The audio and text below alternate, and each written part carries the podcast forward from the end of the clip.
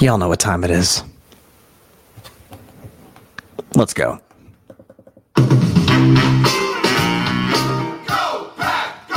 Hey! Go! Yeah!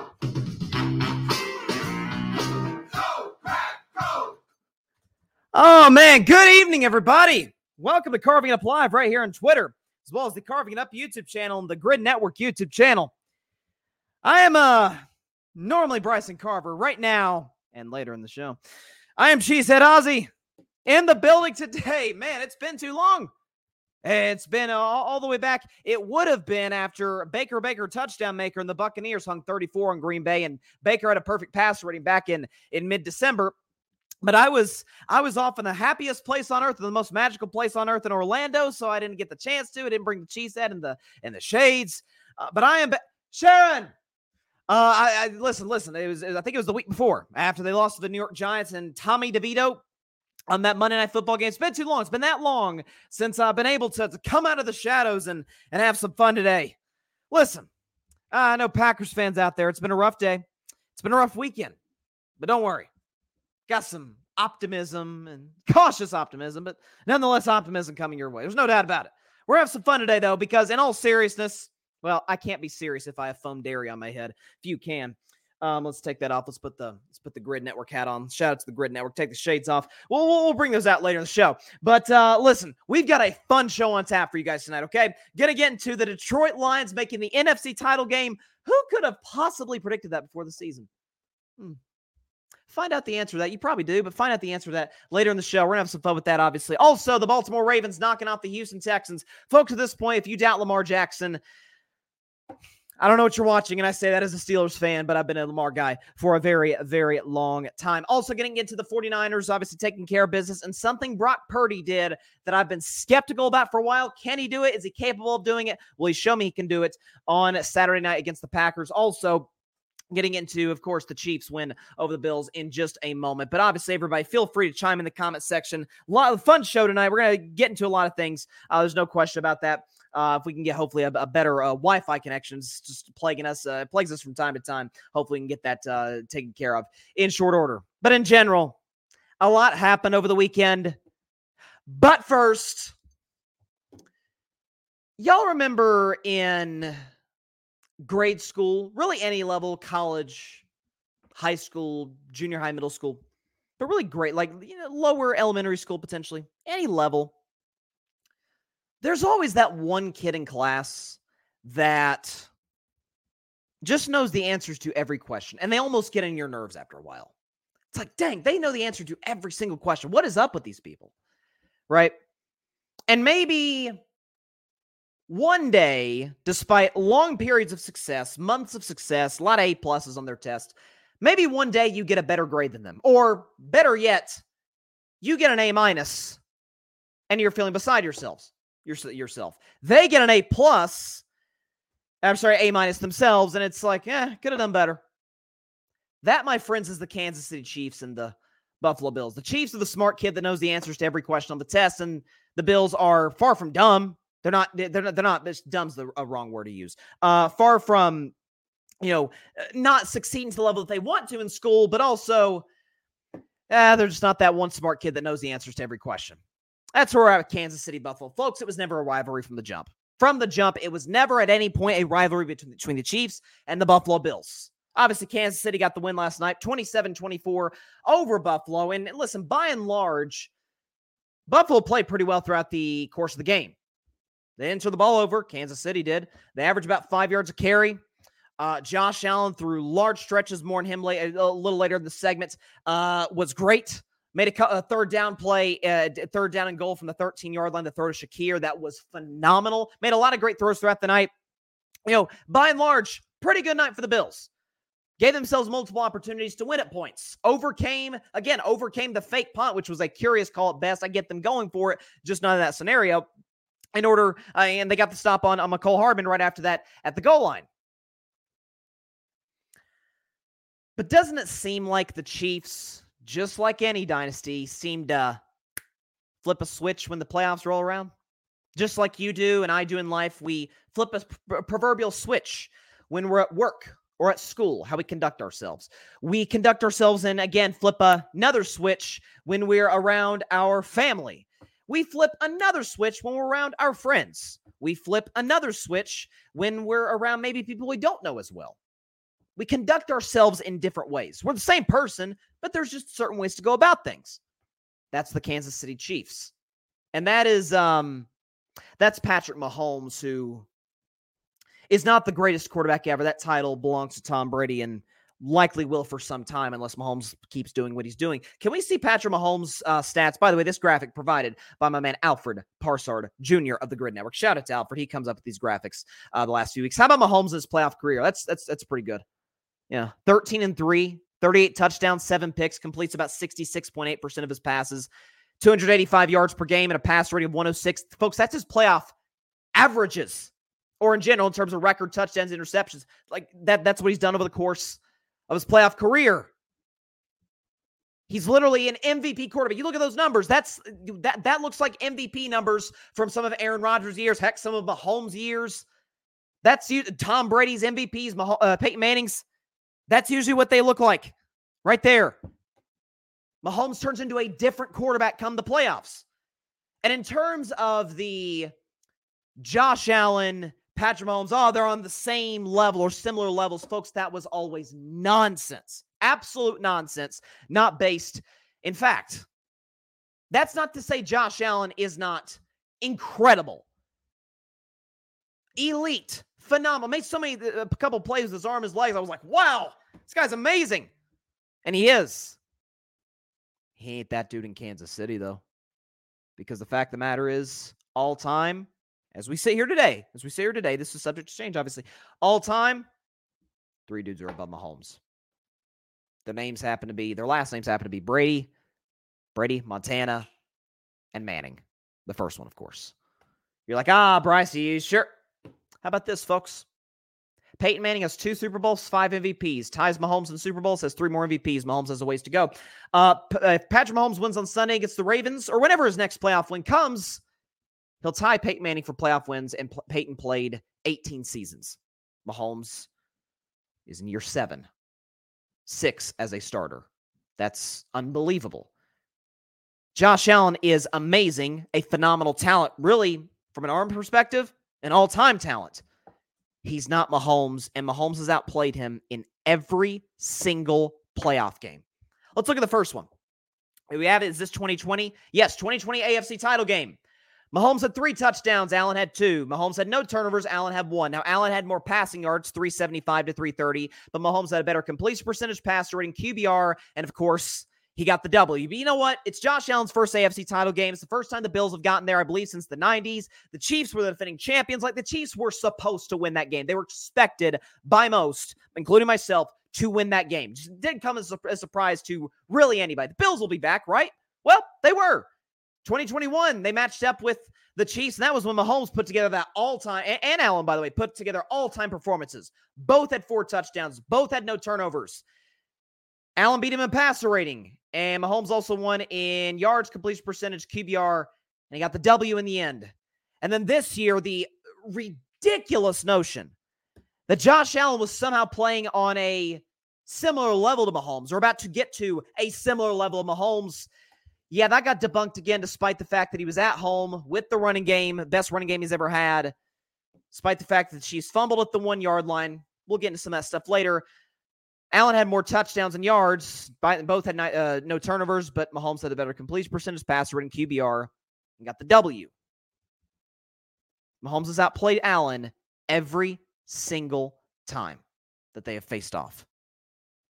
Comparing Mahomes and Allen to Brady Manning is a disrespect to Brady Manning. I'm talking mid rivalry. This is before Peyton got his second ring. This is before Tom reeled off those Super Bowls at the end. Tom had the rings, Peyton had the trophies. Well, Mahomes has both. Allen has neither.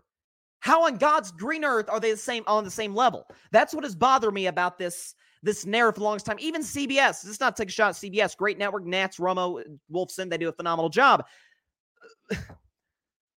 but they run this promo showing this Peyton Manning, Colts and Broncos highlights and Brady Patriots highlights, and then like, you know, shaking hands at midfield after a hard fought playoff game, whether it went one way or the other. And they're showing Mahomes and Allen great playoff performances and them shaking hands in midfield, except every single time Patrick probably had a smile on his face about five seconds after the smile, and Allen was disappointed because his team wasn't able to come out with the W. It can't be a rivalry. I've said that this is not just this rivalry, I say in air quotes. I've said this about Warriors Grizzlies. Said it about Warriors Rockets. Remember Warriors Rockets back in the mid 2010s? You know, they faced each other in the playoffs in 2015 16. Rockets had their moments, but Golden State was the way better basketball team, won eight of the first 10 playoff games that those two faced. Uh, Houston will be back. You know, they retooled. They got Mike D'Antoni. Uh, they, they got PJ Tucker and uh, implemented Clint Capela into their starting big, and they traded for Chris Paul. And in 2018, listen, they put a scare in Golden State. They did. They made things a little tough on the Warriors. And then Golden State deep breath, reel themselves back in. They blow them out in game six. The Rockets gag from the three point line in game seven, and the Warriors capitalize and they win the series. And then the next year, things don't quite go Golden State's way. How do I know that? Because Kevin Durant went down in game five with Steph and Klay having a poor shooting series. And it didn't matter because they have the championship medal, championship pedigree, things we consider kind of cliche, but they matter in these moments. When a team keeps keeps getting you over and over and over, doesn't it kind of become a head thing at that point? Doesn't it become something that kind of sticks in your craw in the late game situations?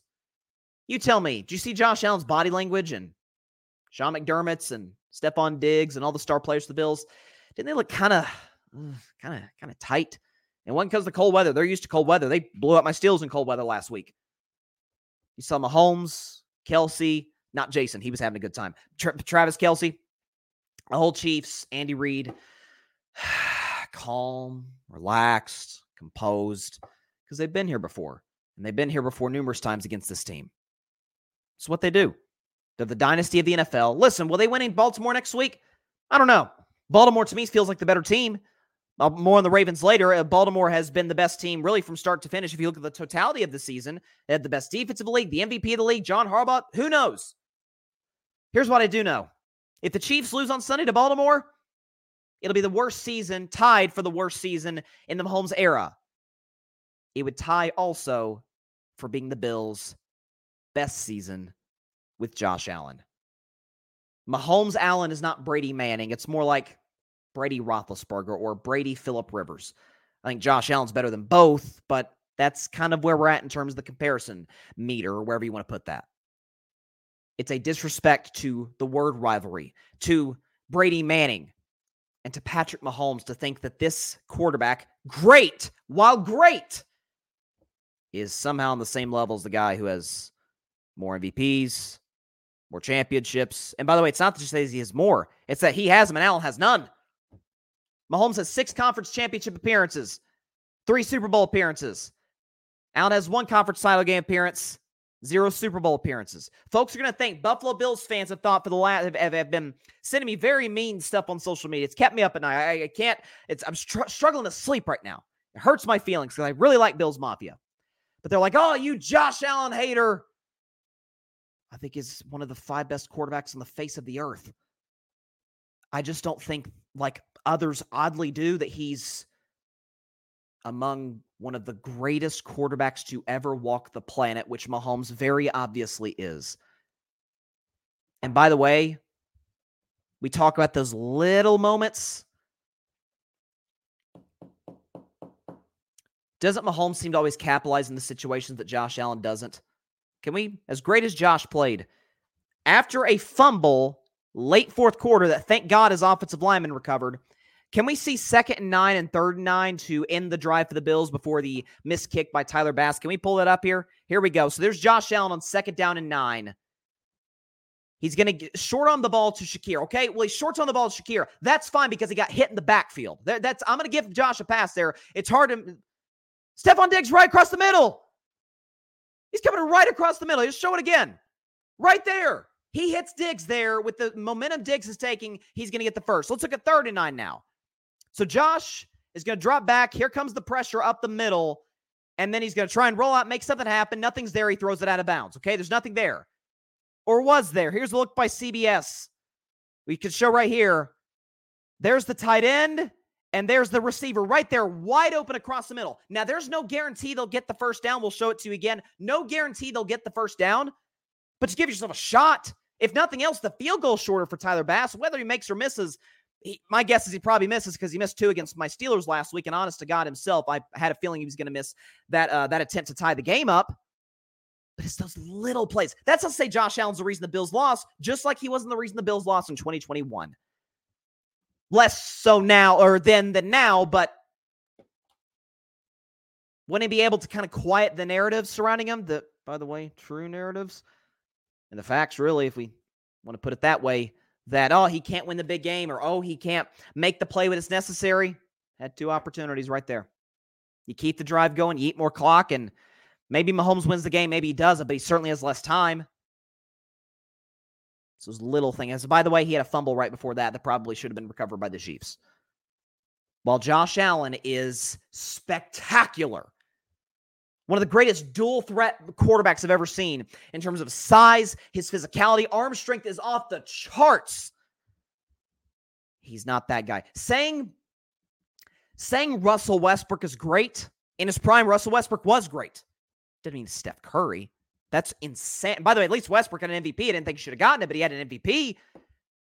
Comparing Mahomes to Allen is like comparing Brady to Big Ben. It's the, the gap between the two examples there is the Grand Canyon.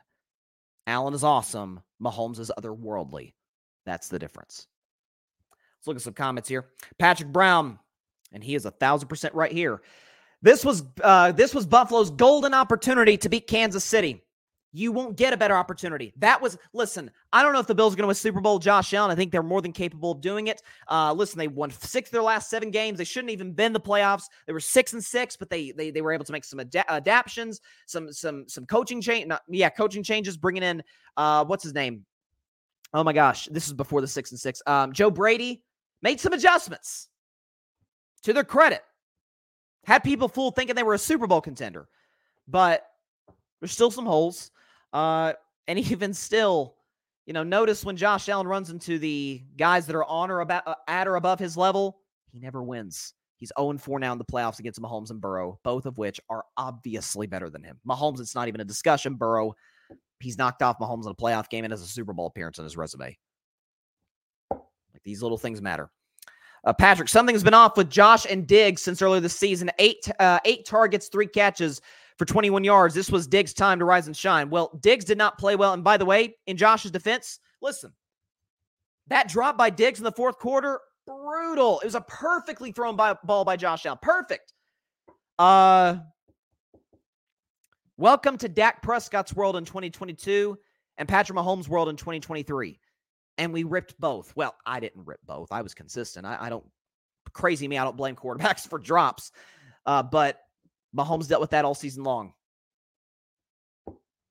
Got to find a way to overcome it. And by the way, bad as Diggs was, he's going to get the first down on, on second and nine if Mahomes, I'm sorry, if Allen sees him. We can show, can we show it to you one more? Let's, let's show it one more time. Okay, uh, Stefon Diggs coming across the screen here. So here's the live shot, live on CBS. And you see Diggs top of the screen right there. He's going to get the first or come darn close. We'll see the replay here. Right there. Right there. He didn't even look at him. Now, in his defense, Shakir was open, but again, the pressure came. Uh, Chris Jones knocked Dion Dawkins back into Josh Allen. And by the way, something else too. Like that's one of the things I've heard. Uh, oh, Mahomes is is is not as good of a dual threat as runners. Josh Allen. True. I mean, that's listen. Josh Allen's rush touchdown uh, statistics are off the charts, but um, Allen didn't even have the longest run of the game by by quarterback. Mahomes did when he had that long run to set up one of their scoring drives. Uh, so, and by the way, something else too. Josh Allen, big arm guy. He threw the ball behind the line of scrimmage 16 times, or behind the line of scrimmage 16 times. A lot of screen passes, a lot of. Feel like the Bills were treating him as a game manager. Now, Josh Allen is not that, obviously, but it's odd. You know, wouldn't you say? You know, Buffalo's a well run franchise. They have an awesome quarterback uh, and, and some pieces in their roster I like, but this notion that they were on the same level as the Kansas City Chiefs. You can't keep losing every time and call it a rivalry. Otherwise, it's a pretty darn pathetic rivalry. It is. You know, uh, not to bring my Warriors back in the mix, but it was, you know, Warriors and and Cavs. Warriors got the Cavs three out of four times, but you say, hey, Warriors were overwhelmingly better than Cleveland in 17 and 18 once KD joined and no Kyrie in 2018.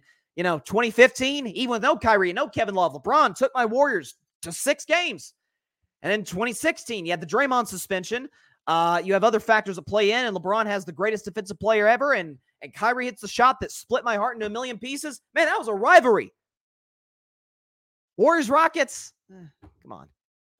Uh, come on. That's where I'm at with Chiefs Bills. It's if this is the best rivalry I have in the NFL, which for the record I don't think it is, but if it is, eh, it's not great. I think Mahomes Burrow is is a better better example. One and one in the playoffs, and you know, at least Burrow's been to a Super Bowl. That and got through Mahomes uh, in order to do so in comeback fashion, I might add.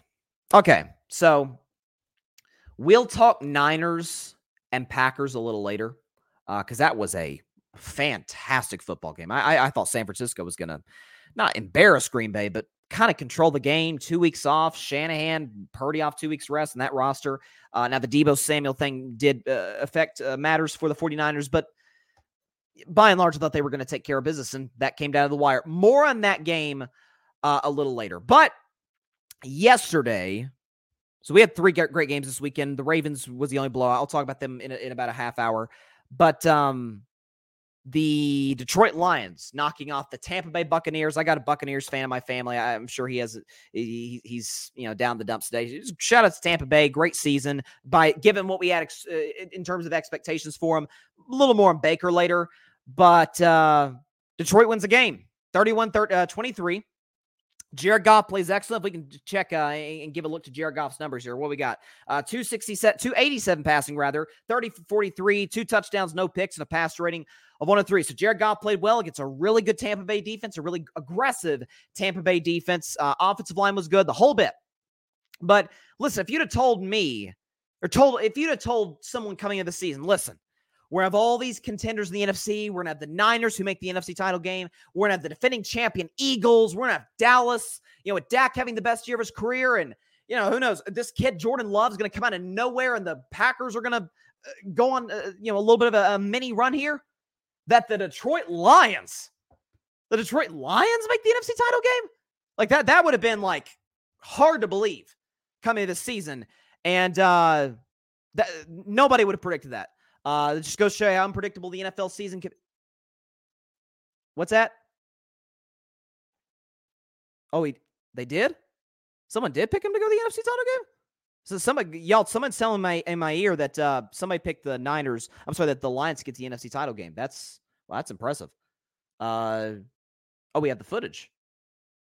We have the footage of them saying it. Oh, right now. Okay, let's let's see what we got. Hold up.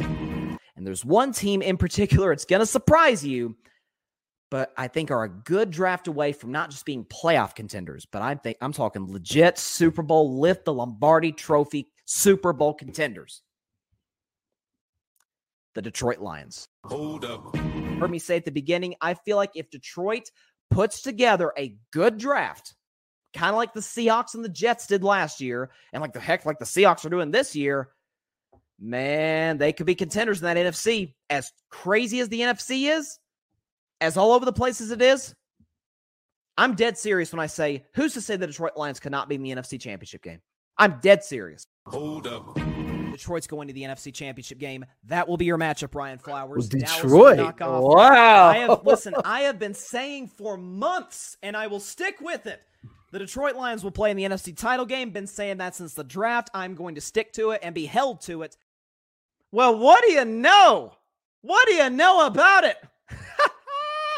How about those Detroit Lions? And I'm a Steelers fan who roots for Dak on the side in Dallas, but to see what those Detroit Lions did, led by Dan Campbell, the head coach, led by Jared Goff, the quarterback, more on the roster, because to me, that's the focus a little later. But uh, listen, it was it was a little bit of rough and rocky finish to the season for Detroit, but in the end, what happened yesterday to the Tampa Bay Buccaneers? Dan Campbell, Oprah Winfrey, help me out here.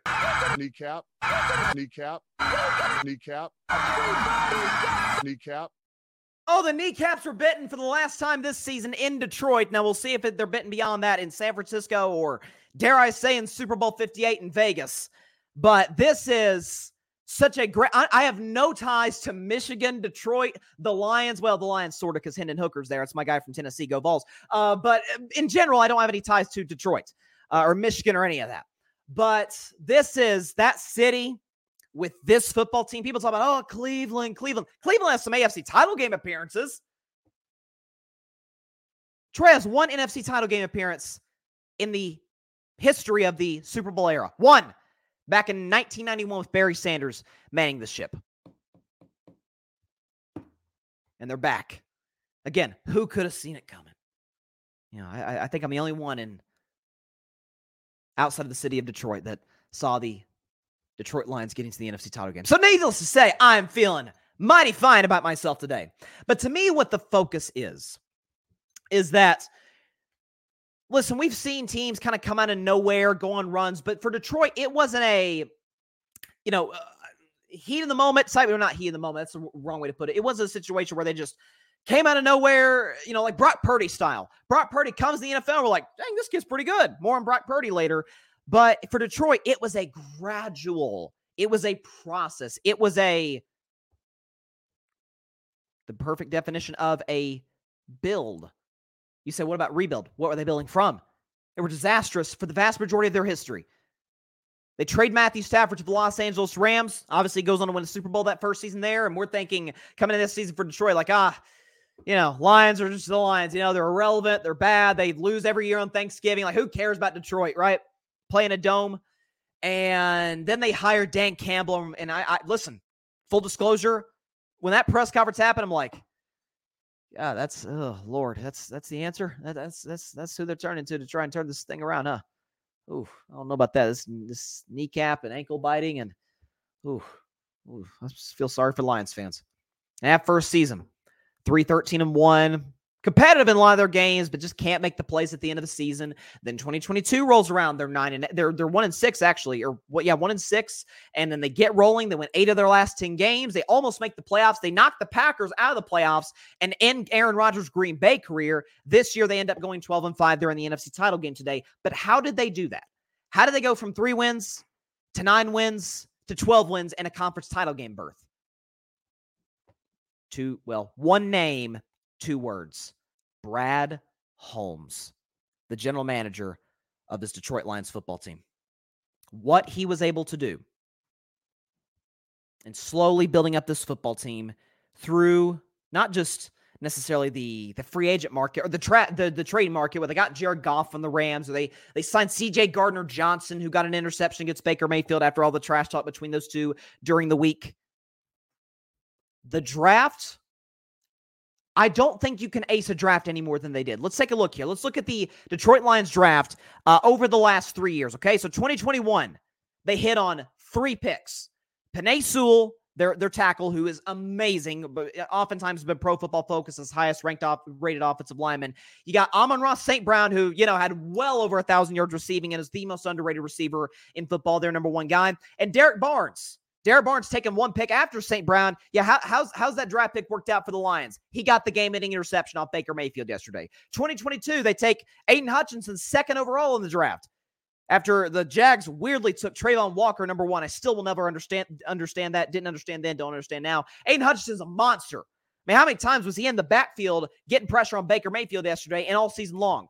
Then they draft Jameson Williams 10 picks later. Jameson Williams is their number two receiver, really a speed guy out of Alabama or you see Derrick Barnes there. I apologize. This is Derrick Barnes. Uh, that should say, if we could uh, pull this up. Okay, that should say, uh, uh, hang on. That should, shouldn't say Derrick Barnes. It should say another player's name. Uh, I apologize for the little snafu in the graphic there. But uh, let's see. Who, who was it? Okay, no, is nobody. Okay, so the, those those really the two hits. So that, that shouldn't say Derrick Barnes there. But the point is, Derrick Barnes drafted 2021 is not drafted in 2022. Full disclosure. But then 2023, folks, they had a not one, not two, not three, four draft picks. Jahmyr Gibbs, who's uh, I loved out of Alabama and has been nothing short of awesome for them. Jack Campbell, a linebacker at, at Iowa, who's been great. Sam LaPorta, who is, you know, the greatest rookie tight end we've ever seen by the numbers and is one of the best security blankets. I'm going to say right now, the man's going to be the next Travis Kelce. Brian Branch as well. Safety they took out of Alabama. They, they like their Alabama guys. I noticed that. I guess ties to Nick Saban somehow. They hit on all of these draft picks, which is a credit to their GM, Brad Holmes. It's a credit to their front office which has nailed these picks. Also, going and getting guys in free agency. Um, getting Cam Sutton, who Cam Sutton had a rough day yesterday. My guy out of Tennessee, go Vols. Uh, he was guarding Mike Evans. In Cam's defense, most guys struggle against Mike Evans. He's a phenomenal player. It is a future Hall of Famer. It was a slow build. It was a gradual build, and it's gotten them to this point in the NFC title game. And by the way, because of these draft picks, I'm going to say right now, I don't know if they're going to win the game. I honest to God have not made my prediction yet. I'm going to say that for Friday. I always do. But generally, though, I kind of have a good good look on or a good feel about where where the game's going, where the direction of that game is going. Tell me the position group where the Niners they might be better in some of them, where they're way better than Detroit. I would only one I'd probably say is secondary. There, the Detroit secondary struggled a lot this season, but San Francisco's isn't crazy. I mean, Jordan Love had his moments against them at those young Packers receivers. Quarterback, I'll talk about Purdy later. He showed me a lot. I'm taking Jared Goff. He's been to a Super Bowl. He's probably the best quarterback in football with a clean pocket outside of Joe Burrow. Um, running game, McCaffrey, but you also you have McCaffrey, obviously, who's amazing in San Francisco, but in Detroit, you have Gibbs, you have Montgomery, Thunder and Light, or really in, in that direction, Lightning and Thunder, so to speak. Receivers, we got Deebo, you got Aiyuk, you got Jauan Jennings, you got guys like that in San Francisco. Well, Detroit says, well, look at our guys. Amon St. Brown, Josh Reynolds, Jameson Williams. Offensive line, advantage Detroit by a mile. That's the best offensive line in the league. San Francisco's has an amazing left tackle. That's kind of it.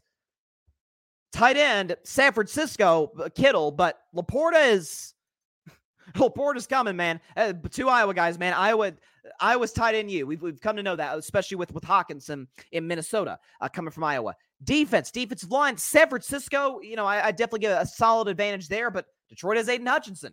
Linebackers, you, you, that's the only area I'd say that the the uh, Niners are way better because they have Warner and because they have Greenlaw, who was great against the Green Bay the other night. But that's because of those two, those are two best linebackers of football. They're better than everybody, including Detroit. Secondary Niners are better, not by much. The secondary gets covered a lot for because the front seven. So I'm just saying, like, if we're, by the way, kicker, I trust Detroit's kicker more than, than San Francisco's rookie kicker. So we talk about this situational football, we talk about roster comparisons. Niners are better than Detroit, but it's not by much. I mean, I saw I tweeted this because I never, ever, ever, ever tweet about lines. Like I leave that to the to the to the sharps, to the gambling experts, to the betting guys and gals out there. But when I saw San Francisco minus seven, I'm like, oh my God, I'm all over Detroit in, in, in, the points. I mean, listen, I don't bet as the old segment goes on my show. It's called betting man. If I were a betting man, I am going to Vegas right now. I am not waiting for that line to drop. I am taking Detroit plus the points. Don't know if they're going to win the game, but I'm absolutely taking the Lions and the seven points.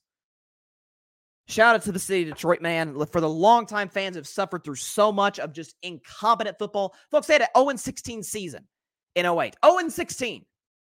And here they are 15 years later with the second best team in the NFC and a win away, one win away from Super Bowl 58. Don't know if they're going to win against San Francisco. I Haven't made my pick yet. But for Dan Campbell, doubted. Jared Goff, doubted. And to be able to hit on all these draft picks like the way that Brad Holmes has, those three guys. But I would say with Holmes getting the majority of the, questions, say majority of the credit, Holmes being at the top of the list. Job well done. This this is why I saw the Detroit Lions all the way back in April, nine months ago. I literally said on the show, we I, I played the, the clip there. If the Lions ace the 2023 draft, they'll be in the NFC Championship game. They ace the draft just like they did in 2022, just like they did in 2021. And here they are in the NFC title game, one win away from the Super Bowl. I have stuck with this pick all season long. Even when it got a little dicey, they lost to Chicago. Green Bay blew them out. They had the loss, the controversial loss to Dallas. Everybody bailed on Detroit. Oh, they're kind of a cute team. They score a lot of points, but oh no, no, no, no. They can score a lot of points in you, but they can get they can get nasty. They can play nasty football if necessary with their front seven. Man, how about those Detroit Lions, man? Not even a Lions fan, but I am freaking thrilled.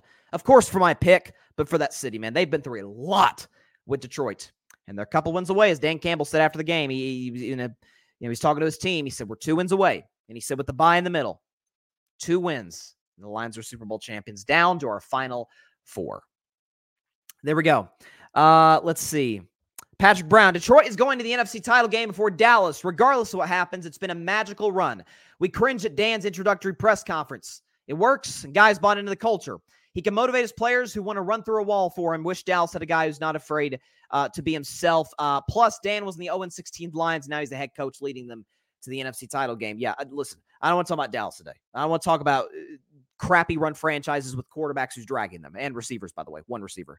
Uh, that is. Uh, I want to talk about Dallas. Okay. I, I, I don't like talking about junk. Um, man, that is how you rebuild a franchise, though. If you can ace your picks, you can go a long way. I'll tell you what, though, regardless what happens, that NFC North clash in 2024 between Green Bay and and uh, Detroit, that's gonna be fun. Chicago, they should draft Caleb. We'll see. But even if they get Caleb, who I think is going to be phenomenal, I don't think they'll be winning the division over Detroit and Green Bay good. Uh, Minnesota is they have a ton of question marks, especially at quarterback. So we'll see. But that Detroit Green Bay back and forth is going to be a really that that might be the most fun divisional race to watch in 2024. Obviously, you have Dallas, Philly, but right now, as currently constructed, they're both fraudulent. Uh, Green Bay's trending upwards, and Detroit has been trending upwards, and a couple more wins, and they got themselves a Lombardi. That is good, good stuff. Shout out to Brad Holmes, Dan Campbell, Jared Goff. That is, I, I, I'm like, I don't know if I've ever been this excited for a team that's not my own to go on a long run. That this is really, really cool stuff. You saw Detroit reacted. Uh, was Eminem at the game yesterday though? I didn't see him. He was in. He was in uh, the game before against the Rams. Uh, I did not see Marshall Mathers during that game. I'm gonna assume he was there. Maybe he's like, "Hey, I want to just take it in. I want the cameras on." I don't know. Uh, but man, Detroit's best came out. I'm sure they'll come out in in, in the Bay Area. Let's transition there though. Talk about the Packers later, and rest assured, Cheesehead Ozzy will come into the building. But before we talk about the, the Packers, San Francisco. So they won the game 24 to 21 over the Green Bay Packers, and it was far from pretty. It was far from what I thought it'd be. I agree. I'm sorry, I had San Francisco 31 to 16. I thought this would be a game where they kind of controlled throughout. McCaffrey was good. Purdy working out of the play action. Uh, to kind of a typical Niners win. They controlled throughout. Man, listen, some some of the games they just smack teams like Dallas and Jacksonville and Philly. Uh, and then some games like some divisional games, Arizona, Seattle, they just kind of slowly, gradually pull away. But in this one, it was a, it was a dogfight. And not that they're not capable of winning dogfights because they are, because they have a great roster and a very physical style of football, physical brand of football. But my question about Brock Purdy. See, I, have always been, I, I loved Purdy at, from the jump. I've been, a, I've called him Sturdy Purdy since late 2022. I really like this kid a lot. I went into, I ventured into loving Purdy when they blew out Dallas. I'm like, dang, look at his numbers, look at the throws he's making. Like, man.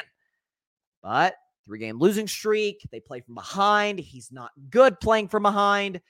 Then they have the loss to Baltimore, who smokes them, and Purdy looks completely overwhelmed. Which hindsight's 2020 in his defense, they kind of overwhelmed Stroud at times. We know Stroud had a great season this year, so a little pass for Purdy. But that three game losing streak, close games, just couldn't play from behind, couldn't play out of structure, so to speak. That was my question. I don't fall in the Purdy stands, and I don't fall in the Purdy haters. Both kind of get on my nerves to a certain extent. Okay, I don't think Purdy's as good as some people say. I don't think he's bad as other people say. I got him right in that top 12 category uh, around that situation, around like the Kirk Cousins area, which is not a shock because Kirk's a darn good quarterback. Uh, if you put Kirk in San Francisco, they go a long ways. Again, that's not a shot at Purdy either. But that was my question. Could he play from behind? Well, Packers missed the field goal. Anders Carlson, you know, who, who uh, Matt LaFleur, according to Tom Rinaldi, said that uh, he, he, he prays when he comes out there to, to kick, that's not great. I mean, Carlson had missed more kicks than anybody this season, so the miss comes as no surprise to anybody. But Purdy's got the ball from his own 31, 618 to go. Yeah, this is it. You're down four. Field goal does you no good. Six minutes to go. This is ideal circumstances. I well, I should ideal circumstances for a game winning drive. It's like Purdy, what you got? Deebo's hurt. It's nasty weather. The other team's playing with momentum. Frankly, your coach hasn't called the greatest game ever. Kyle Shanahan had a rough outing. Matt LaFleur coached circles around him, and I never thought I'd say those words, but he did. Kind of got to overcome some stuff. That's called NFL quarterbacking, and I wasn't sure if Purdy could do that. And here's what he did. We'll show you the drive. He's money. So here's the first one. It's play action. He's going to hit uh, Jauan Jennings here, my man out of Tennessee. Go Vols. Jauan's going to get a few yards after the catch. There he goes. The first play. Here's the second play. Little dump off to McCaffrey. Okay, let's get some going. Little check down. Let's let, us let us get what we can here. Take what the defense gives us. The third and five, though, is the best throw he made. We're going to show it twice. It's so nice. We got to show it twice to Aiyuk. Look at that. Just threading the needle right there to Aiyuk over the middle. One more time. Bam. Perfect throw by Purdy. Next, next play is another gorgeous throw to Conley, number 84, the receiver Conley. Perfect. Per- perfectly thrown ball. Then the next one, he uses his leg, or not, I'm sorry, that's the one after that. Then he hits Kittle. There's Kittle open. He hits him under pressure. By the way, pressure coming out the middle. He hits Kittle. Then the next one, Purdy does what Jimmy could never do. Jimmy Garoppolo move in and out of the pocket, see nothing's there. Let's use my legs. Let's get, I'm going to use my legs, see what I can get. And then, of course, at the end, Mr. Christian McCaffrey does what he's, he's done a lot, and that's score touchdowns. And he fish, finishes it off right there with what ended up being the game winning score. We could show you Purdy's numbers. Again, this graphic provided by my man Alfred Parsar Jr. We could show you the graphic. Purdy's last drive six for seven, completed about 85% of his passes, 47 pass yards, 11 rush yards, three first downs. And again, 12 play, 69 yard game winning drive. The questions I had about Purdy, not just can he win playing from behind, he went the extra mile. He played from behind without everybody there. We saw Deebo Samuel missed a lot of time in that three game losing streak. Didn't look like the same offense. Now, it didn't look like the same offense for three and a half quarters, but really what Purdy did was like the reverse Josh Allen. Josh was amazing through three and a half quarters and was not good at all in the in the last six, seven and a half, or eight, really. Purdy was, I'm to be nice today because I'm complimenting the man, mid, to use a Gen Z term, mid through, you know, the, th- the three and a half quarters of action. But when they absolutely needed him to come up big, he did. Those throws to Aiyuk and, uh, and to Conley, especially the Aiyuk throw, just third. I mean, that's third and five. Third and five, about three, four minutes to go. You got to fit that into a tight window. Otherwise, it's fourth and five. There's a lot of pressure. If you don't get it, Playoffs. It's raining. It's it's it's wet. The other teams play with momentum. No Deebo Samuel. And he didn't blink. And he did blink in the three games before that against Cleveland, Minnesota, and Cincinnati. Saturday night, he said, I got this. I got this. Well, let me take y'all to the finish line here and let Christian, let, let our best offensive player finish it off. Shout out to Brock Purdy. I have really liked this kid from day one. Y'all remember when they beat Tampa Bay, he came in. Garoppolo got hurt. He came in, played pretty well against Miami, and and then they played his very first start as against the greatest quarterback ever, Tom Brady and the Buccaneers. And the Niners win 35 to 7. Purdy plays amazing. And this this is the this is for the Purdy lovers, like here you go. Like th- this is what I've or the Purdy stands would be a better way to put it. This is kind of what I've said is I think the kid's really good. I think he's a top 12 guy. I mean, we see his numbers. His pass ratings off the charts and and pass yards and touchdowns and all that. They're great. Passer rating, completion percentage. But can he come through when it matters most when circumstances aren't ideal? Well, that's exactly what he did. It's exactly what he did. Now he wasn't great through three and a half quarters, which is why I don't elevate him into that elite level. But is he in the really, really good level? No doubt about it. No question. That and, and for the Purdy haters, like, oh, they're just doing with him what they did with Jimmy G. Like, ask him to not lose the game. Jimmy's been bad in these situations. You remember that drive against uh remember that they blew a 10 point lead the Rams? They blew a 10 point lead the Chiefs. You know, Jimmy Garoppolo did get the ball in those situations and couldn't capitalize. And for the record, you look at the advanced analytics, we don't have time to get into that today, but if you look at Purdy completion percentage on throws outside the numbers compared to Jimmy, ain't even close. Purdy on 20 or more yards down the field. Jimmy G. Jimmy G barely attempted yard throws of 20 or more yards down the field. Shanahan trusts him more. Now, my criticism of Kyle, then I'll get into the Packers. My criticism of Kyle, again, I, you heard me say, I thought he called a pretty poor game. And, and, this has been something that's kind of been his bugaboo, especially in playoff games. We remember when he was the OC back in Atlanta when they lost to the Patriots in the infamous 28 3 comeback by, by New England. Uh, he was the offensive play caller. What did he do? He deviated from the run. 2020 gets Kansas City, deviated from the run. Now, to a certain extent, I kind of get why he did it against the Chiefs. They didn't get a ton going in the run game through stage of that game, so I sort of get what he was doing. But he has a tendency to not adjust terribly well. Like, here's the thing about Kyle Shanahan: he is an A plus plus plus play designer uh, and play caller, especially a start a game. He's kind of a C level adjuster, an adapter. He's not like Mike McCarthy bad, but he kind of just this is what we're doing. This is what we've done the whole game, and I'm really not going to change it. Well, that's fine when you have the best roster in the league and you're blowing somebody out. But if another team's playing you blow for blow, toe to toe, it's not going to be quite as, as smooth sailing. And that's what that's what happened through the vast majority of the game. But credit to Shanahan, he he, he dialed the plays when he had to. Purdy did, but again, I don't love. Again, I call Purdy really good, not great. Uh, top twelve. I don't love 39 attempts. And by the way, Jordan Love attempted 34 and threw the two picks. So props to now, Purdy tried to throw that pick six to to Savage. Savage got Dak last week. He almost got Purdy in, in, in this game, but shout out to Brock Purdy. That was my concern. Can he play from behind when things aren't ideal? And by the way, I'm seeing people move the goalpost. Well, what about being down double digits? No, no, no, no. Let's be consistent on this. Let's be consistent. He was down for wet weather. Other teams playing with momentum. Defense has been good. He's been shaky. He overcame that mentally. Deebo Samuel gone and all the throws he had to. We'll show the stats one more time on the game winning drive. Six for seven, 45 pass yards, 11 rush yards, and three first downs to lead a 12 play, 69 yard game winning drive. That's what I mean, that's what you asked him to do, and he did it. Shout out to Brock Purdy, man. He came through. Sturdy Purdy. See, I never called him elite Purdy. I never called him great Purdy or or, or uh, uh, you know, strong as a rock or you know, strong as a rock Brock or something, but he sure is sturdy Purdy and he came through. And that's what they needed. Uh, let's see. Uh, no, no comments. Okay, no comments here. Uh, but yeah, that's shout out to the Niners, man. You know, a lot better quarterback now than they have with Jimmy. And that's not a shot at Jimmy, but Jimmy's a backup. He's backup. He backed up Aidan O'Connell in Vegas. It's, not great. He's a good, good looking guy. He's got a lot of money. You know, Jimmy's not exactly hurting today. Uh, but yeah, that's that's what the that's what the Niners tend to do. Now, uh, let me check some real quick. Is that thing still on? No, it's off. Okay, so we won't play that. We won't play that. I just want to make sure. Uh, just give me about 10 seconds, real quick. Real quick. Just hang on just a moment right here. Uh, so are we ready to go? We ready to go? Okay, let's do it. Cheesehead Ozzy's back in the building. You know, again, it has been far too long. It's been far too long since I was last here. Uh, when the Packers lost to the Giants, you're like, well, Cheesehead Ozzy, why weren't you there when the Packers lost to the Buccaneers? Well, I was in Disney World, so I didn't bring the Cheesehead, didn't bring the shades. You know, I just, you know, I didn't have it there. You know what? What? Uh, but makes it tough for Packers fans.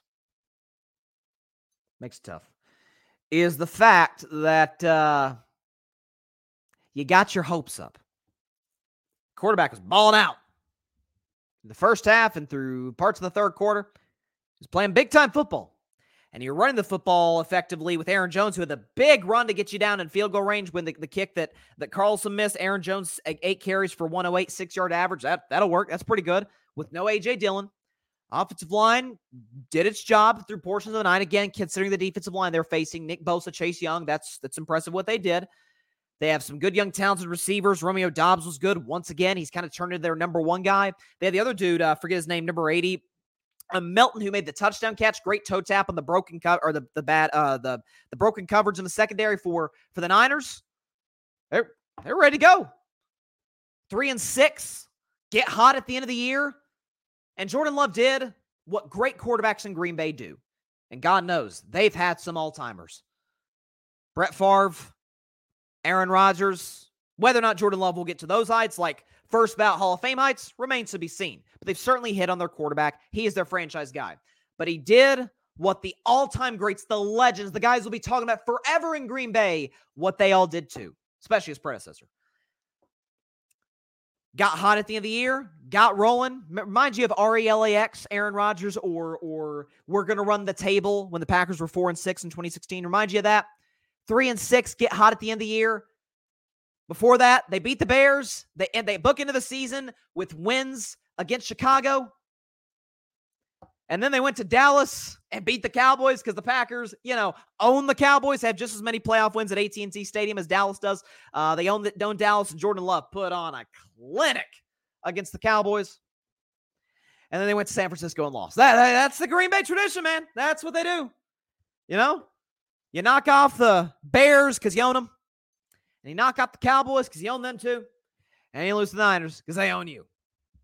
Whether it's Garcia whether it's Kaepernick, whether it's Jimmy Garoppolo, whether it's Brock Purdy, sturdy Purdy, doesn't matter.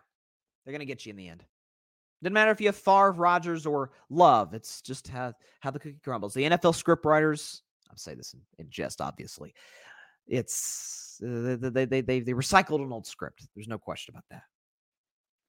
But as Cheesehead Ozzy, I may be a Packers troll, so to speak, wearing the beloved dairy on my head is foam dairy. By the way, it's not real. Of course, I'm, I'm not going to eat this afterwards. But uh, wearing the foam dairy in my head, as so many of you loyal Packers fans do. I have good news. You have a lot to look forward to. You do. Okay, your quarterback was second in the NFL in touchdown passes. Jordan Love surpassed Brock Purdy at the end when Purdy didn't play. Second to Rayne Dakota Prescott.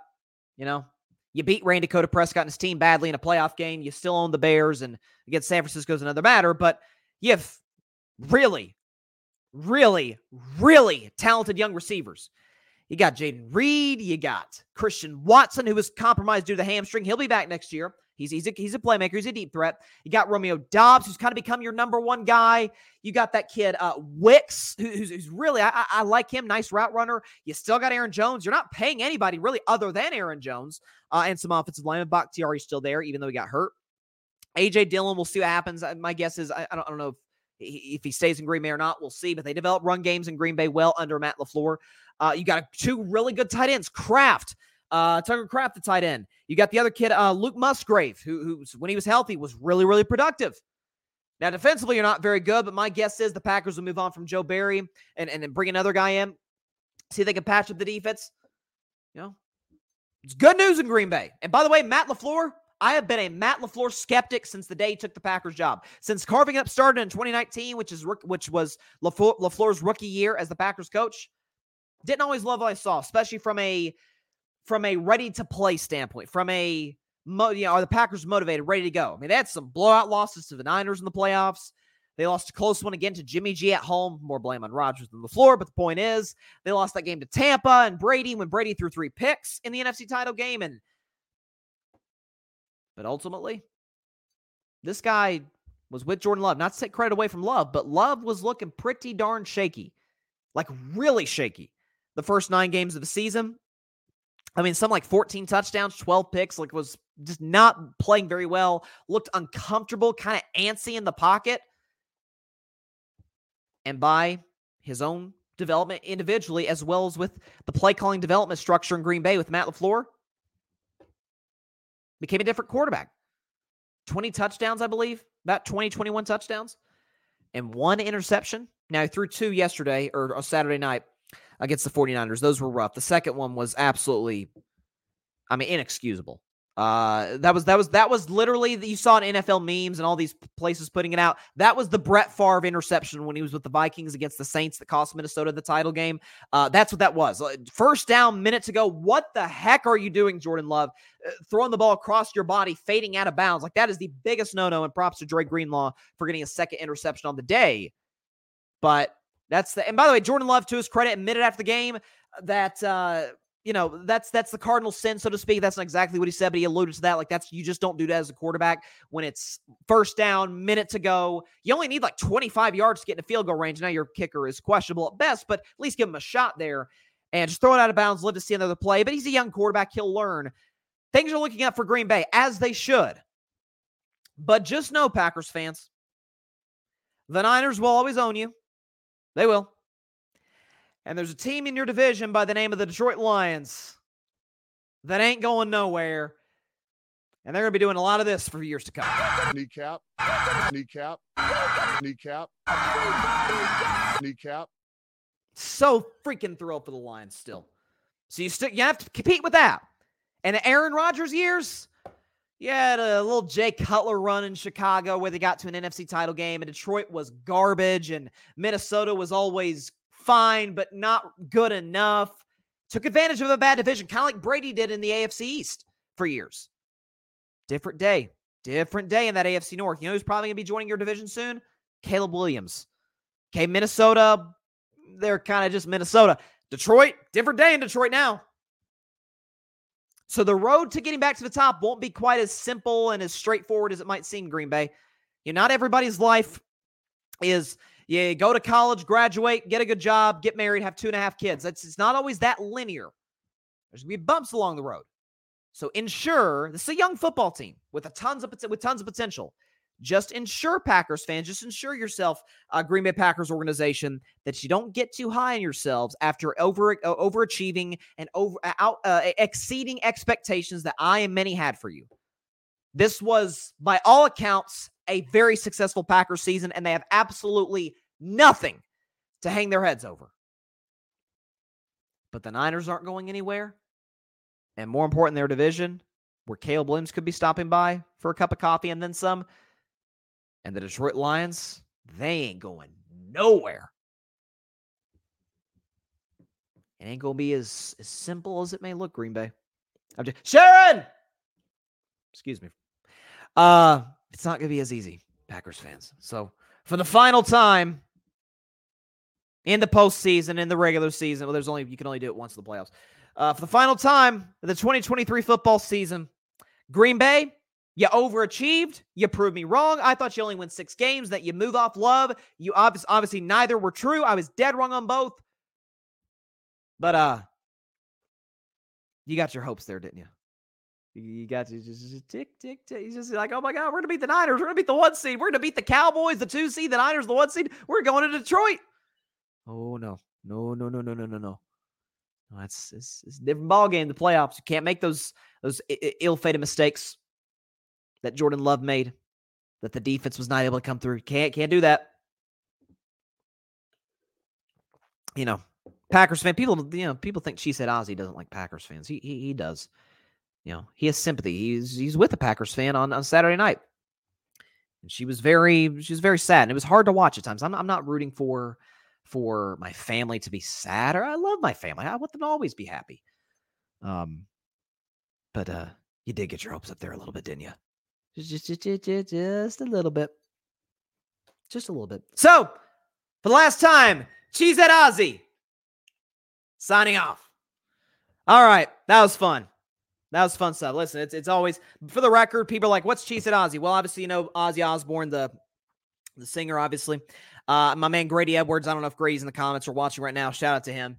But Grady, years ago, when I came up with this, or really last season's when I, I brought the shades on, he said, for some reason, you're giving me like Ozzy Osbourne vibes and you got the cheesehead. He said, Hey, what about cheesehead Ozzy? I'm like, Oh, that's, that's, that's perfect. And he said, Listen, cheesehead Ozzy made many appearances over the course of the season, uh, given that the Packers lost eight games. But uh, that was, that was fun. That was fun. And, and listen, uh, Patrick's in the comments. He's right my sister Chloe. He says Chloe has hope moving forward. Kudos to her for being a good sport. She was a good sport. And, and, and, listen, she was in all dead dead serious. In all seriousness, obviously we watched the game together, and that that was. She's been a Packers fan for like.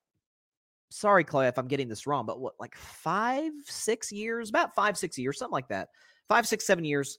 Uh, obviously, Aaron was still there. Uh, she became a fan right at the end of the McCarthy era.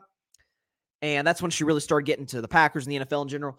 But that is this the only time I've ever seen her like this heartbroken or this like floored was the NFC title game loss to Brady and the Buccaneers in 2020 because the Packers finally had a home game, finally had an NFC championship game at Lambeau and they blew it. And and, and Tom was able to come out with the dub at the end. But uh, that is she was pretty that was more of a stun feeling. She was she was pretty devastating. She's been a Jordan Love fan since day one. She has believed in that kid from the jump when I didn't, and she was obviously spot on, right in the money. I don't know if he's going to be as good as Favre Rodgers, but, uh, but that's that's a high bar to reach. He may, I don't know, but they've clearly found their franchise guy. and came, you know, play played didn't play very well at the end, but they seem like they've got their guy. But in general, look, you know, she was she was heartbroken, but her team has hope moving forward. But like I said, Caleb Williams may, if the Bears have two brain cells, will bring in uh Caleb Williams if they're smart. And the Lions are uh, they they're not they're not going away anytime soon. They're a win away from the Super Bowl. Okay, and it's a new, it's a brand new day and a brand new culture in Detroit, Michigan, with Dan Campbell, Brad Holmes, Jared Goff, etc. Very, very exciting. Fun, fun weekend though, for real. Like, I'll finish the show talking about the Ravens game. Uh, three of the four games lived up to the hype, and, and, most people, I mean, we saw the line for for Ravens Texans. The Ravens were supposed to win comfortably. Uh, I didn't think they win by as much as they did. I think I had them by ten. They won by twenty four. But more on the Ravens just a second. But the other three were just great. I mean, you had obviously San Francisco and Green Bay. They, they, I didn't know this, but Fox said during the game they met more than any two teams in the history of the playoffs 10 times. And obviously the Niners continue to kind of own Green Bay. But then you had the the you know Saturday uh, Sunday afternoon game with Detroit, Tampa Bay, competitive throughout. By the way, uh, let me just touch on quickly, and then I'll get to the, the Ravens. Uh, shout out to Baker Mayfield. I said this on Wednesday's show after they beat Philadelphia, and I'll repeat it again that I have been extremely skeptical about Baker coming to the NFL. I thought he was incredibly immature. Uh, I didn't see the special there from a talent perspective, not to the level that I saw with Josh Allen, who I said didn't have a show back then. But honest to God, I said Josh Allen's going to be the best quarterback in this draft, and he hasn't been. Lamar's been, but still, Josh Allen is more than more than compensated for for where the Bills took him early in the first round. But I was like, I don't really see it there with Baker, and he has the really good rookie season, awful second year, third year gets in the playoffs and beats my Steelers in the playoffs. And then year four, the shoulder injury. Odell, you have the issue with Odell, doesn't play very well. It's actually kind of bad, to be honest with you. The team at times looks better with him off the field than on it. Then he goes to Carolina and he doesn't play very well there. Then he goes to the Rams as Staff when Stafford's out for the year. Rams out of the playoffs. They're like, yeah, let's kick the tires on Baker Mayfield. And remember Baker on that Thursday night game against the Raiders? Remember that game where they're down uh, I think they were down three, four points uh, in the fourth quarter. They had to go 99 yards in less than two minutes. And Baker went boom, boom, boom, boom, boom, boom, boom. Game winning touchdown. Even more impressive, as great as that is, he was a Ram for like 48 ish hours before that. He had been a Ram for a week and he led the team to game winning drive. Similar to what we saw by my man Space Dobbs, Josh Dobbs, the, the, the, the, the Passtronaut against the Falcons this season. Very similar circumstances and he kind of plays well. He has a blowout win over Denver, has some moments here and there. Then he goes to Tampa. Feels like they've kind of le- the NFL sort of left him for dead in Tampa. Brady's retired. The Buccaneers got to move off some guys, and he wins the division. I get it's a bad division. I get it, but beats a, a broken Philadelphia team and then throws for three. Was it three fifty? Yeah, three forty nine, three touchdowns. Listen, the interception at the end was bad, but he's the reason they got there. So what I said about Baker what I came to kind of the realization on on Wednesday's show is if you give like most people in life, there are exceptions. If you give him good circumstances, he can thrive in them. By the way, some people that's not the case. You could put him in good circumstances, they still find a way to mess it up. It's not Baker. It's not Baker. Give him good circumstances. The one year in Cleveland made the playoffs. Give him good circumstances with Sean McVay. Has some good moments. Plays pretty well. Give him good circumstances with good weapons and a great defensive coach. Wins a division, wins a playoff game. And for the record, something else too about Baker, something else that that smart, eh, you know, self-reflective people do, he matured. He was kind of a kind of gave frat boy vibes in college, certainly in Oklahoma and in his first few years in Cleveland. But guess what? Cleveland's a disaster. Cleveland's a train wreck. Cleveland's always dysfunctional. Okay, it, it, took them getting the greatest basketball player who ever lived. We can debate that later to finally get a championship for the first time in a half century. And now, if you add, if, if you're going to do, if add, add, the time since, one title in 60 years for the city of Cleveland. Took the greatest player ever. We can debate that later to get them there. Of course, Baker's going to struggle there. In hindsight, and even he had some good moments there. So Baker matured. The team rallies around him. They seem to feed off his energy. And guess what? He still's a little cocky, he still has that chip on his shoulder, but he manages it like all the greats do. Baker's not a great quarterback, but he's a franchise one, and the Buccaneers would be idiotic not to pay him. I, I, I love being proven wrong on athletes. On people are like, oh, that's just hindsight. No, no, no, I really do. Listen to these guys, these these men, these women work their whole lives to become professional athletes. I, I don't want to sit up here their whole careers and just bash them till the day they retire. Shout out Baker Mayfield, man. If, if, listen, he's going to get a contract in Tampa Bay. Mike Evans, I assume because that probably comes back. Mike Evans, eight catches for a buck 47 and a touchdown. Made a crazy catch at the end of the first half. The, the concentration, we don't have the video of it, but the concentration to, to haul that thing in was phenomenal. Uh, shout out to Tampa Bay. Now, there's some clock management stuff with Todd Bowles that was weird and confusing.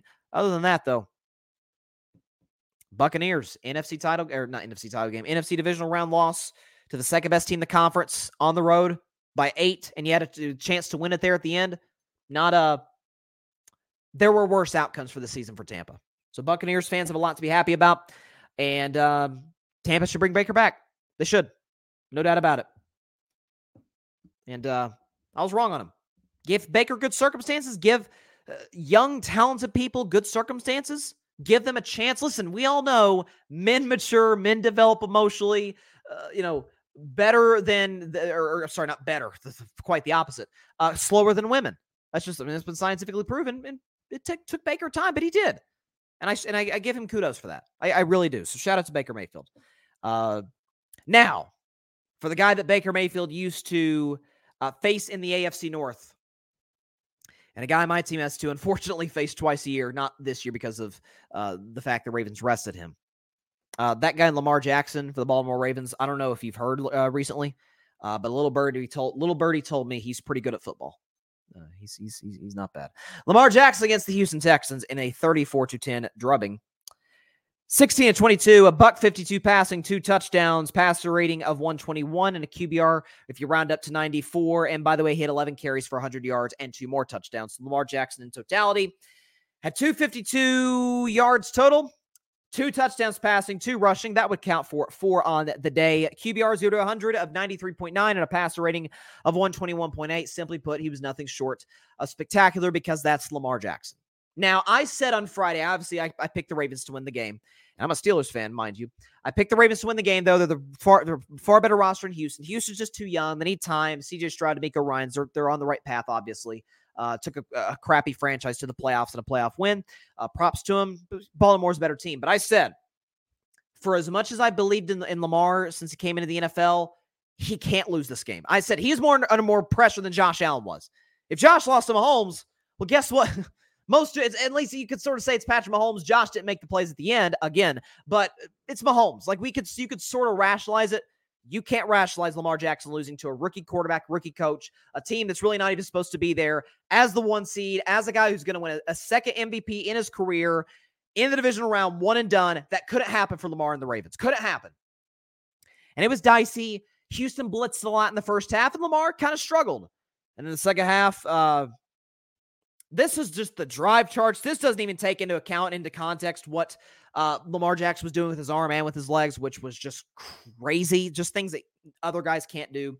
But second half, Lamar Jackson, six plays, 55 yards, touchdown. The next drive, 12 plays, 93 yards, touchdown. The next drive, 11 plays, 78 yards, touchdown. And then they got a field goal drive there uh, at the end. Uh, I don't even know. Tyler Huntley. No, Tyler Huntley won the game at that point. Uh, no, I'm sorry. He was. He was at the game at that point. So that's Lamar Jackson. And it, it is I, I, have said for years on carving it up that there's three quarterbacks I defend to the death. One I'm close to moving off of, but I'm still going to stay on the train. Still going to stay on the train. Uh, three I defend to the death, and I don't really know why I have to. One is Derek Carr, and I sort of understanding why I have to lately. I may have to replace Derek Carr with Brock Purdy. The second one is Dak. Don't get why I have to defend a guy who's going to finish second for the MVP and has dragged a, a bad franchise to multiple playoff appearances. And the first above Dak, above definitely above Carr and above Purdy potentially is Lamar Jackson, which makes the mo- the least sense to me why I have to defend this guy. What what what is there to have to defend? He's a league MVP. He's gotten better every single year of his career, literally. He comes to the NFL in 2018, takes over for a, I think there were a three and five Ravens team at that point, leads into the playoffs, but then loses to the Chargers And it's like, ah, can he really beat you with his arm? Oh yeah, he can beat you with his arm. You know, all he does the year uh, a year later is lead the NFL in completion percentage and touchdown passes. You know, that's and wins league MVP, so he can beat you with his arm. But then they get blown out by Tennessee. Ah, can he win in the playoffs? Well, the next year he beats Tennessee in the playoffs. But can he play from behind though? Well, he beats Patrick Mahomes in a come from behind win, and that's pretty hard to do. It's usually Mahomes who's doing the comebacks, not the guy against him. Okay. How about uh how about in 2022? Well, do the Ravens need him that much? I mean, he's asking for all this money and his mom's negotiating the contract. And do they really need him that much? Is, it, is he really worth the, I say this in air quotes, trouble of the negotiations? Yeah, we saw the Ravens without Lamar Jackson. How'd they look? Barely average double digits and lost to Cincinnati in the playoffs. Close, by the way. You think Lamar being in that game wouldn't have made a difference? My guess is probably would have. He steps in this year, fully guaranteed, not fully guaranteed contract, but big contract. So he's got his money. He's with the franchise he wants to be with. He's with the coach and the teammates he wants to be with. They upgraded OC, bring in Todd Monken, uh, get, uh, you know, kick Greg Roman out the back door, so to speak. They bring in Todd Monken, bring the receivers in, Odell, Zay Flowers. What a surprise. Oh, what, what a shock. Lamar's one of the last four, to quarterback, last four quarterbacks standing. Again, I, I've said for the last few weeks, and I certainly maintain this Mahomes Burrow aside, there's no quarterback in football I want more than this guy. He has turned into not an elite thrower from the pocket, but a darn good one. He is objectively an elite thrower outside the pocket. Pro Football Focus graded him as the best quarterback in all of football throwing outside the pocket. We know what he can do with his legs. He's Michael Vick 2.0 in that regard. He's a great leader. He wins like 80% of his games. He's coachable. Again, gets better every year. Now he wins in the playoffs. Like, what more? Listen, if he doesn't get a Super Bowl this year, will we look at it as that? Yep, see, that's why Lamar's not good. That's your justification now? Now he's a running back. Remember that thing that was trending when the Ravens were destroying the Dolphins? Quarterbacky. Oh, he's not. There was that one host who said he's not quarterbacky, and that got trending. Even LeBron James was talking about it. You know, at this point, if you are a doubter on Lamar, you don't necessarily have to have him as high as I do. I've got him third in the league there's no there's no reasonable argument. It doesn't exist that he's not a top five guy. And top five guys are like franchise changers, are guys who you can win multiple Super Bowls with, are guys who win multiple MVPs, which I don't know if you've heard. Uh, Lamar Jackson is the only multi time MVP playing in the NFL uh, right now. Rodgers is hurt, so we'll put him to the side. The other guy is the dude in Kansas City who's universally recognized as the best quarterback in football. If the Ravens lose to the Chiefs, it'll be highly disappointing. But will we look at it as, yep, see, uh, that's why Lamar's not good? And most people lose to Mahomes. By the way, I think the Ravens have the better team. They have a, a great chance to win. Uh, what are they favored by against Kansas City? What do we got? Uh, three and a half. Okay, that feels reasonable. That that feels like a perfectly reasonable line. Uh, curious what the what, what the betting experts say throughout the week. We'll see. But I, I don't know what more you need to see from Lamar. Well, he can't throw. Well, he's you know led the league in touchdown passes in 2019, uh, and is the best quarterback in the NFL according to Pro Football Focus, throwing outside the pocket. He is the second coming of Michael Vick in terms of mobility. Even the haters uh, would acknowledge that. He's coachable and he's a great teammate and he wins 80% of his games. And the Ravens make the playoffs every year that he is healthy. You know, he's about to win a second MVP. Like, what, what more do you need to see? Other than a Super Bowl? And does him not winning, even if the, if the Ravens don't win a Super Bowl this year, which I hope they don't, I'm a Steelers fan, but if the Ravens don't win the Super Bowl this year, is that, oh, see, that's why he's not good. That's the knock now? It's pretty, pretty sorry knock if I do say so myself. I'm just going to throw it out there. Got some comments here. Patrick Lamar, lights, camera, action. Jackson has matured as well. Listening to him in his press conference saying they didn't play well in the first half, went out and dominated the second half. They no question did. Uh, and again, they're the better team. They're, they're better than Houston. Houston, uh, I, I, picked Houston to beat Cleveland last week. They were, I, I was right. Didn't think they'd destroy Cleveland, but they did. I was very happy about that. I hate Cleveland. Uh, but listen, Houston's never been here before. Rookie coach, rookie quarterback. They were supposed to lose this game, and Baltimore's supposed to win. And, and Patrick, by the way, says here at 100, he's a thousand percent right. Baltimore's defense, they've been the best defense in the league. Offensive line has been underrated. Offensive line is really good. Defense is just scary. Uh, now, the secondary has some concerns, some things that I think Mahomes and the Chiefs can exploit if they get the opportunity to. But listen, Ravens, they're the best in basically all the categories that mattered. Best scoring defense in the NFL, uh, most forced turnovers in the NFL, most sacks in the NFL. Everything important they did well. So, and, and Mike Macdonald, who's the defensive coordinator, Aikman said it during the game for ESPN. I, am with him. I would be shocked if he's not a head coach in 2024. Shocked. If the Ravens retain him, look out. Because that guy's been not to take credit away from the personnel, guys like Patrick Queen, Roquan Smith, who's a monster, Clowney, those guys. But man, uh, Macdonald's going to get a lot more interviews as, as, time goes on. And we've only had two head coaches, I believe, hired th- thus far in the hiring cycle. There's still six jobs available. Uh, be surprised if McDaniel or sorry, Macdonald doesn't get one of those jobs. Um, obviously, Jerod Mayo to New England and, and Antonio Pierce retained is retained by the Raiders. So unless you're like, ah, how are you a Steelers fan? Listen, I don't root for the Ravens. I wouldn't have been mad if they lost, but I have always been a Lamar Jackson guy. Like it's, I tend to gravitate. I don't know what this is. I tend to gravitate toward people. This is why, like, I'm a big Dak guy. That and he's really good.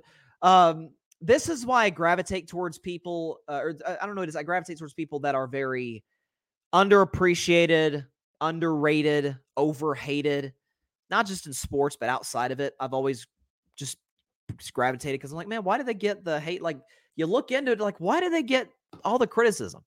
Like some, like some athletes, it's justified. Um, Tua, Tua is a very good quarterback who is not elite. And the criticisms of Tua, size, arm strength, ability to play in less than 70 degree temperature, those are fair. They're fair. They're fair. They're more than fair criticism. I don't think Tua. I think Tua is properly rated. I mean, if you think Tua is like bottom, if you if you think Tua is like in the top 20, that you okay, you're underrating him. If you think Tua is in the top seven or eight, you're overrating it a little bit. I think, but by and large, I think he's properly rated around the 12, 13, 14th best quarterbacks. And um, Lamar's always seemed to be not just overrated, or I'm sorry, underrated, but overhated. Uh, that's that's been him his whole career. So shout out to him. Wish my Steelers would have taken a taken a stab at him last year when he was, you know, franchise tag by the Ravens. That'd have been nice. But hey, Kenny Pickett. I really hope the Steelers bring in a good OC. They just interviewed a guy from the Rams today, the passing game coordinator. So we'll see. Go Steelers.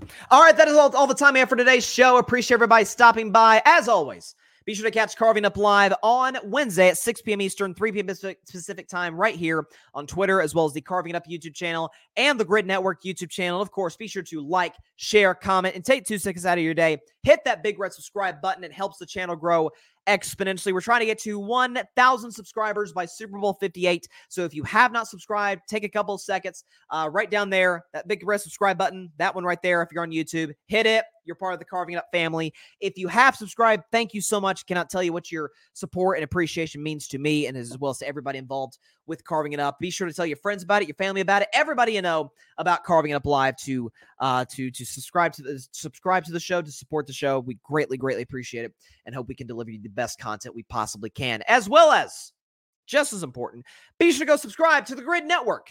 That is G R Y D the Gryd Podcast Network right here on YouTube, as well as any and everywhere you get your favorite podcast, be it Apple Podcast, Spotify, iHeartRadio, Google Podcast, any and everywhere you get your favorite podcast. You can find us on the Gryd Network, as well as the Gryd Network's websites, where we got some fantastic articles by my man Patrick Brown, as well as on the audio side, some of the best content creators in the business. I know my man Devin, speaking of one of our content guys, I know my man Devin is on Cloud Nine right now. He, he's going to be all over me.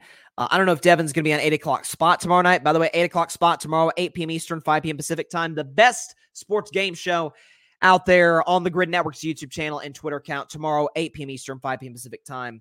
Uh, I am the host slash moderator slash judge of the show. So I will try to, you know, keep everybody reeled in, but it'll definitely be fun. We'll have some great contestants. So tune in tomorrow, 8 o'clock spot, 8 p.m. Eastern, 8, uh, 5 p.m. Pacific time on the Gryd's YouTube and Twitter channel. There you go. All right. I will see you on Wednesday. 4 0 my picks, baby. 8 and 2 for the playoffs. I'm feeling really good about myself. Uh, Detroit Lions came through for me. What I said back in April, they are in the NFC title game. Let's go. Shout out to Detroit. Shout out to all the teams that won. I really hope Baltimore loses on Sunday. We'll see. Uh, but be sure, y'all, to stay safe out there. Please be sure to take care of your physical as well as your mental health. And please, please, please be sure to contact your local state representatives and senators to demand change for gun violence in America. This is a problem whether however you lean, we have got to address as soon as possible. Save as many lives as we can. Very, very important. All right. Great playoff weekend. One dud and three great games. And my guess is we're going to get two great games on Sunday. Niners are not blowing out the Lions. Come on. It's not going to happen. See you on Wednesday. Stay safe. At the, stay, stay safe out there. God bless you all. Peace out. And Dan Campbell, take us out of here, buddy. Kneecap.